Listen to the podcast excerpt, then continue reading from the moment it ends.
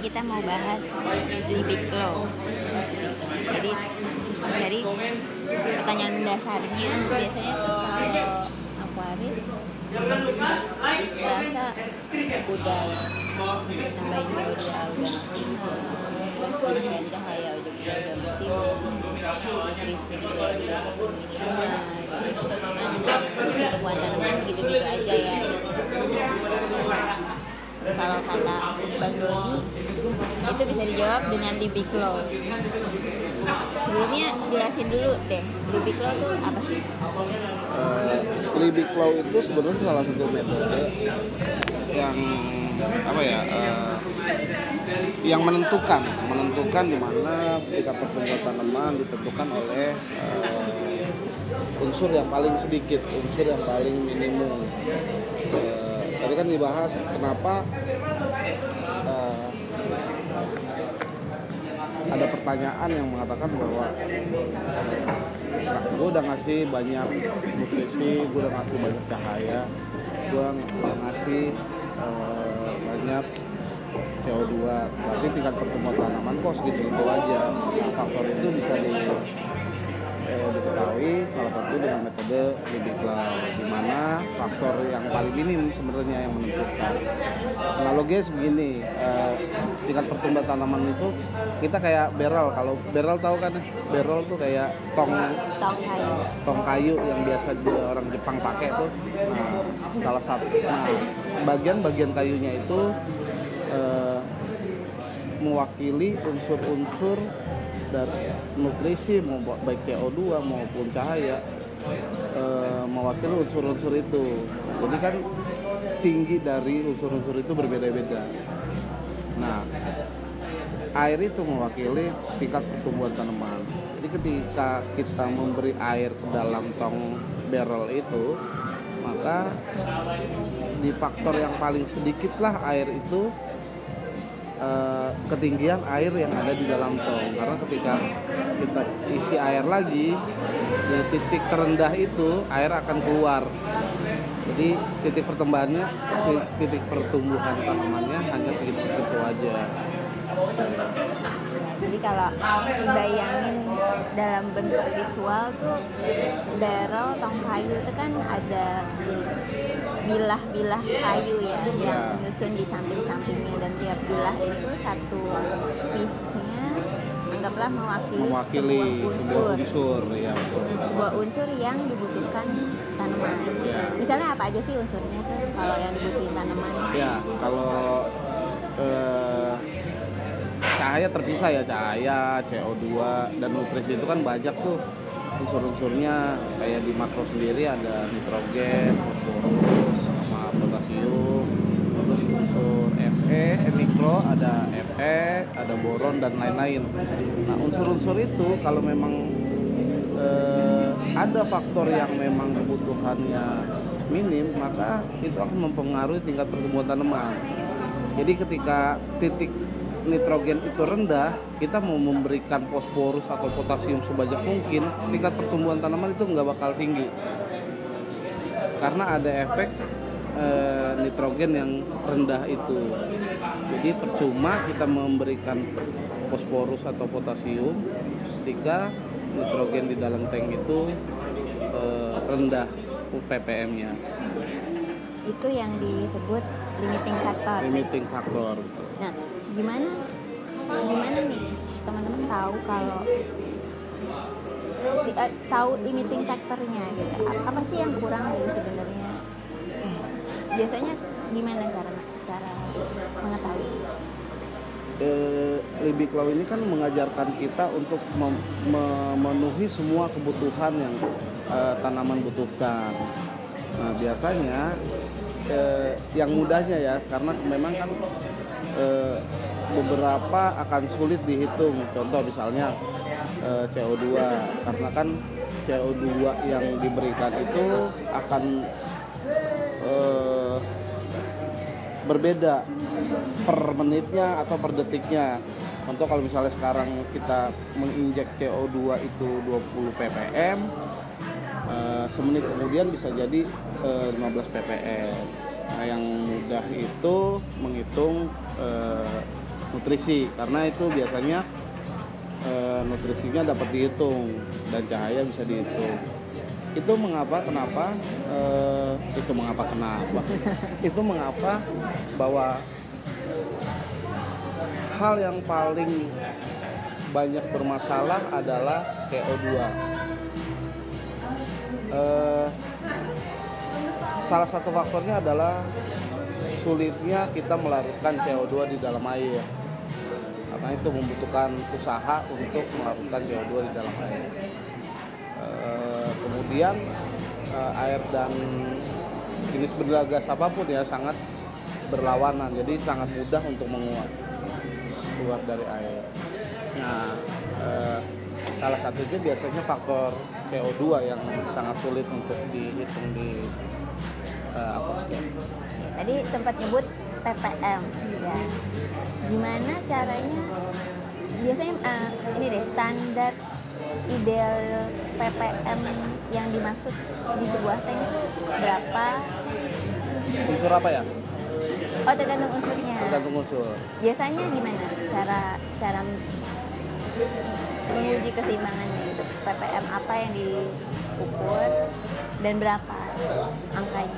Eh, kalau untuk nutrisi eh, memang banyak penelitian yang sudah membuat ya dari jurnal-jurnal bahwa kebutuhan ppm dari sih sudah ada sebelumnya.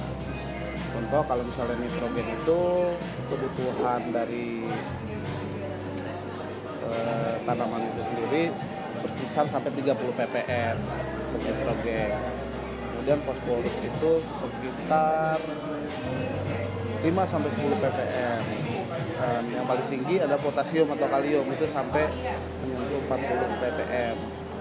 Nah, ini salah satu faktor juga kenapa potasium itu eh, banyak produsen yang memisahkan potasium karena salah salah satunya eh, tingkat keterlalutan yang membuat eh, sulitnya sebuah unsur makro di meningkatkan eh, potasium sampai 40 ppm.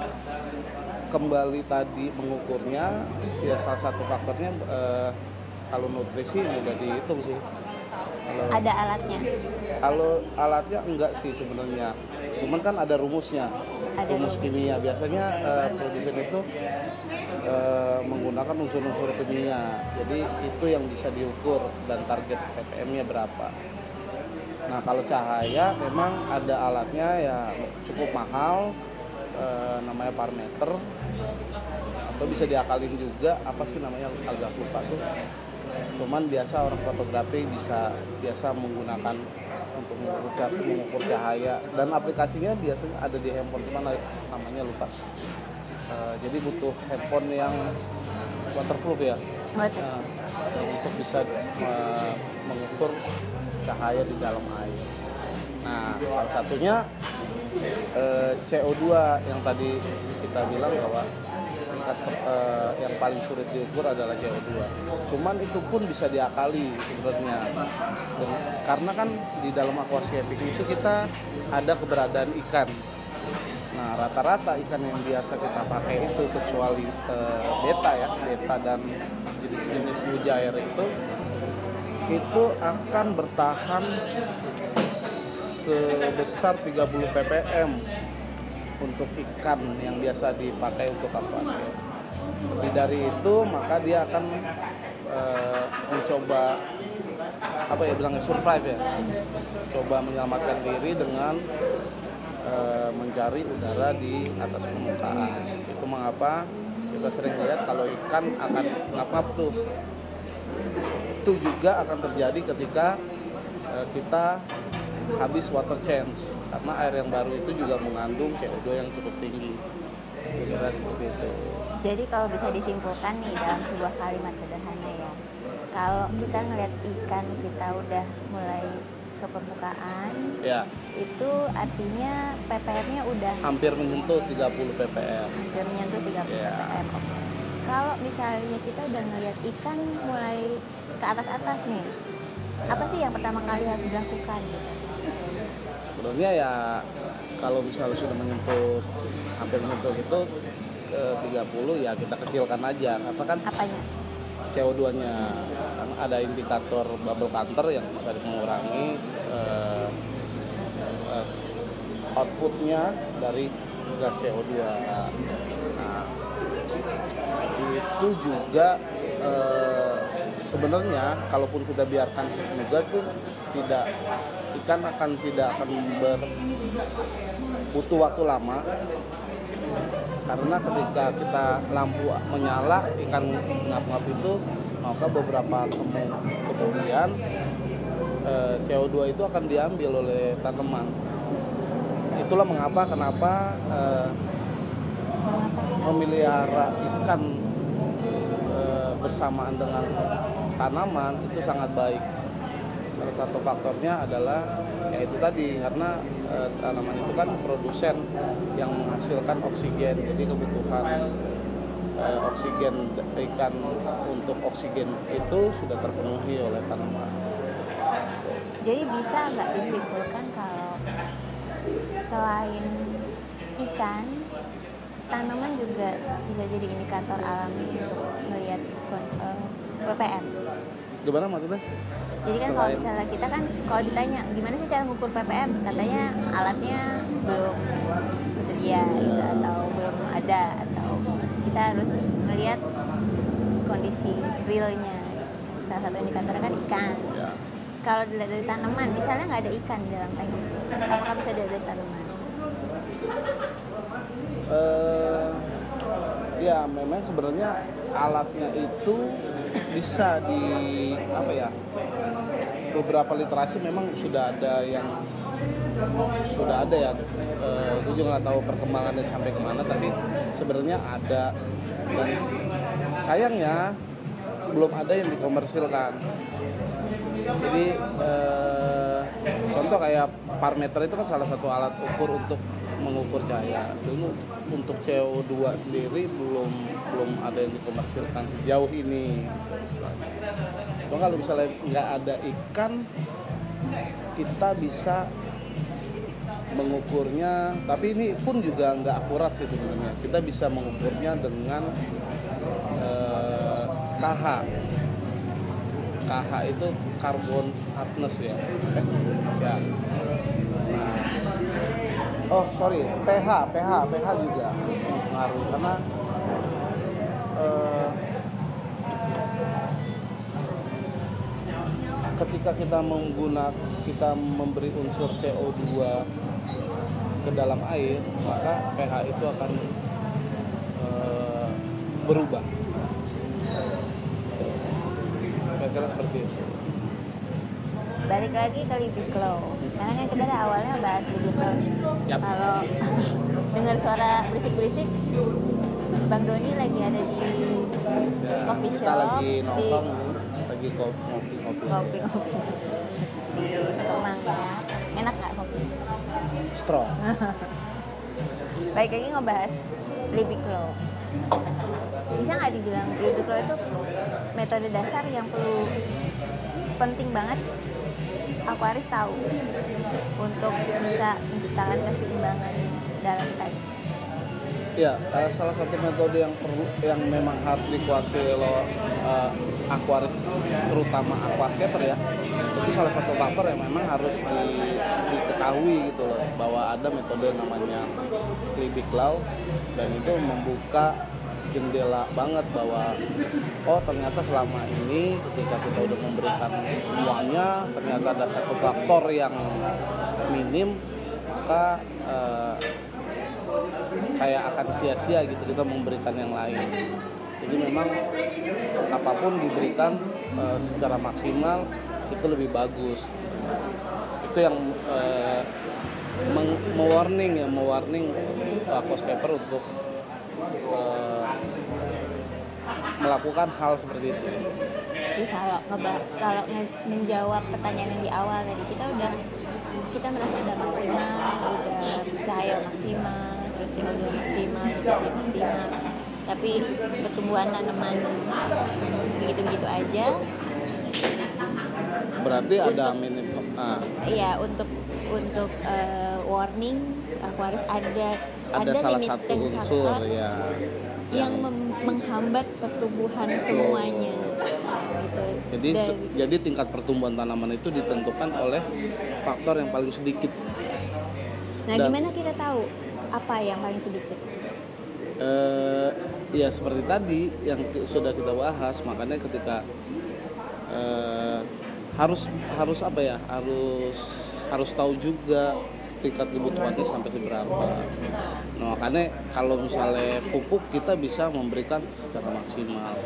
Yang yang jadi permasalahan adalah CO ketika kita sudah memberikan maksimal pun kalau kita tidak melakukan treatment yang benar contoh kita melarutkannya juga nggak terlarut itu pun juga eh, jadi jadi nggak nggak mencapai tujuannya ppm yang diberikan. Itulah mengapa eh, hal faktor yang paling sering eh, bermasalah itu adalah CO2 Kalau saran nih sebagai seorang praktisi. Ya. Berhubungan sama Libik Law apa sih yang harus dilakukan? Aku harus jadi harus apakah harus tahu setiap unsur-unsur sekecil apa pun yang misalnya ternyata fosforusnya yang minim jadi bisa ditambahin fosforus sendiri terpisah dari pupuk yang udah apa jadi satu paket unsur-unsurnya itu ada nggak? Saran-sarannya? Ya sarannya sih sebenarnya ya penuhin aja semua kebutuhan eh, unsur-unsur yang dibutuhkan oleh tanaman. Karena kalaupun contoh gini eh, fotosintesis itu berjalan kan kalau cahaya yang diberi, diberikan itu eh, seimbang dengan CO2 yang diberikan untuk mendukung cahaya yang di, yang diberi istilah gampangnya gini kalau misalnya cahaya tinggi ya otomatis kita harus memberi CO2 juga tinggi. Maka nutrisi yang diberikan juga akan tinggi. Hal yang simpelnya boleh gak sih kita menganalogikan eh, keseimbangan keseimbangan itu? Kayak kita menggoreng ayam. Kayak kita tuh menggoreng ayam istilahnya ini agak menjauh sih. Tapi sebenarnya karena keseimbangan eh, libik law itu berhubungan dengan fotosintesis. Nah, kalau fotosintesis berjalannya tinggi contoh kalau misalnya gue coba terangin dulu ya analogi eh, menggoreng ayam ya. Eh, analoginya seperti ini Eh, cahaya itu diwakili oleh api kemudian minyak itu diwakili oleh CO2 kemudian nutrisi itu diwakili oleh ayam nah akan sangat baik kalau kita menggoreng ayam itu dengan api yang besar dan minyak yang banyak dan kita menggoreng ayam itu sangat maksimal Nah, akan menjadi bermasalah ketika kita menggoreng ayam dengan cahaya yang tinggi atau api yang tinggi dengan minyak yang rendah. Maka ayam yang diberikan untuk menggoreng, ayam yang digoreng akan matang setengah, istilahnya begitu. Nah, ini yang jadi permasalahan balik lagi ke libik law tadi. Nah, kalau kita nggak mem- memberikan maksimal apa yang dibutuhkan tanaman, kejadiannya akan seperti ayam goreng yang matang setengah. Jadi api yang kita berikan itu akan sia-sia. Nah, sama halnya juga kalau kita menggoreng ayam, eh, menggoreng ini deh, eh, menggoreng tempe ya, kita menggunakan api yang besar, Eh, kemudian minyak yang banyak. Tapi yang kita goreng tempe akan sangat sayang gitu. Jadi banyak hal yang sia-sia kalau kita nggak memberikan itu secara maksimal. Itulah kenapa eh, libik metode libik bow ini itu sangat dipakai untuk eh, aquascape terutama pada saat fotosintesis penjelasannya seperti itu jadi sarannya coba browsing browsing dulu ya tentang Law setidaknya tahu sedikit visualisasinya tong barrel, Barrel. kayu tadi Mm-mm.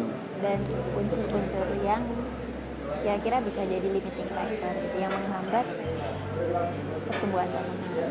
Biarpun setelah kita pikir cahaya sudah maksimal, terus eh, CO2 udah maksimal, nutrisi juga maksimal tadi, tapi sebenarnya ada yang menghambat. ya, ya ya faktor yang paling minim ya yang membuat eh, segala sesuatu yang maksimal itu jadi nggak berguna jadi sia-sia Jadi sia-sia. umpama tadi kalau menggoreng ayam itu percuma kalau kita pakai eh, minyak banyak terus eh, eh, apa eh, apinya gede, Apinya gede.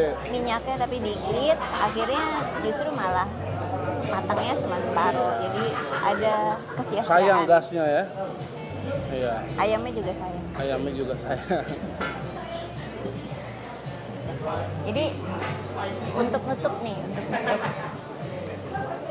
obrolan kita. closing statement. Closing statement mungkin dari Bang Doni. Apa? tentang yang tadi ya? Eh, ya closing statement sebenarnya eh, aquascaping itu sebenarnya mudah. Kita kita tuh nggak perlu jadi ahli eh, matematika eh matematika. Kita nggak perlu ahli jadi ahli kimia kita nggak perlu ahli fisika kita nggak perlu jadi ahli biologi segala macam. Yang kita perlu ketahui adalah keseimbangan dalam fotosintesis di mana kita menyeimbangkan unsur-unsur dari cahaya, CO2 dan nutrisi. Kalau kita sudah bisa menyeimbangkan itu, itu sangat mudah. Faktor apa yang mudah eh, diukur, kayak misalnya cahaya, itu hal yang mudah eh, untuk diubah-ubah gitu loh. Kalau misalnya cahaya yang ketinggian ya eh, ketinggian ca- eh, ketinggian cahaya dari permukaan air bisa dinaikkan atau misalnya kerendahan bisa ditambah. Itu hal yang paling mudah. Karena cahaya itu stuck di mana kita harus memainkan atas dari situlah kemudian kita merunut ke CO2 segini cukup gak ya Eh, kemudian baru ke nutrisinya.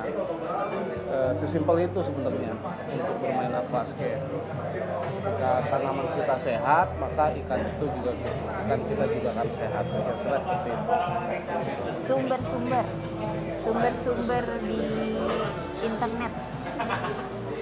Biasanya ini merujuk ke mana? sumber-sumber ya? Eh, Setidaknya untuk tahu tentang keseimbangan dan mungkin breeding flow. agak susah sih. Masalah kalau kita cari di Google eh, banyak blog-blog yang memang pas kita lihat juga kurang tepat. Jadi sebenarnya memang literasinya eh, ada ada satu buku ya eh, eh, bukunya Dana Wallstead itu mungkin eh, apa ya jadi tolak ukur lah untuk kita coba mau bermain aquascape atau yang mau benar-benar mau serius mau menggali lagi dia mau judul bukunya apa ya ekologi of apa gitu. Nah itu bisa direkomendasi untuk teman yang ingin bermain aquascape atau eh, ya di eh, ditonton terus channel One Research and Development di YouTube misalnya. Mungkin kalau ngomongin literasi ya, karena aquascape ini kan sebenarnya bagian kecil dari lingkungan hidup. Jadi kalau misalnya mungkin kalau kita cari bunga atau kita cari buku, mungkin referensinya lebih banyak ke tanaman dari teritorial. Jadi apa eh, ekosistem yang bukan aquascape gitu yang, yang di dalam air dan di dalam tank gitu ya. Jadi masih terbatas cuman kalau misalnya mau baca bisa merujuk ke bukunya Dana Wolf tapi sebaiknya sih eh, langsung terjun aja karena dengan kita terjun kita akan melihat dan kita tahu langsung oh ternyata seperti ini jadi dari situ kita juga belajar juga. Saya sangat menyarankan eh, teman-teman untuk terjun langsung eh, basket eh, dan intinya bahwa bermain basket eh, ketika kita suka ikan harus sebenarnya kita coba menggunakan tanaman untuk eh, lebih menyehatkan ikan. Mungkin bisa dibilang nggak ada benar dan salah yang takdir cuman selama kita belajar kita akan nemu aja gitu. Ya. kita akan nemu aja apa yang terbaik buat masing-masing. Karena mungkin pemakaian tanaman itu beda-beda kondisi suhu juga beda. Banyak hal yang mempengaruhi kondisi tank itu sendiri Jadi dengan belajar langsung bisa dapat feel-nya gitu. oh ternyata uh, jenis tanaman ini dengan suhu ini pemberian cahaya yang seperti detik-detik itu mungkin lama-lama bisa dapat Ya. feel-nya ya kira-kira seperti itu ya ada sama ya banyak lah Pak. pasti banyak teman-teman yang akan membantu eh, eh, apa ya ada pertanyaan-pertanyaan jadi teman-teman biasanya juga suka membantu untuk menjawab lah ya. dan closingnya jangan lupa like dan subscribe YouTube One Research and Development edukasi-edukasi lain. Iya. Oke, thank you Bang Doni. See you next time with next topic. Oke, bye bye. Bye.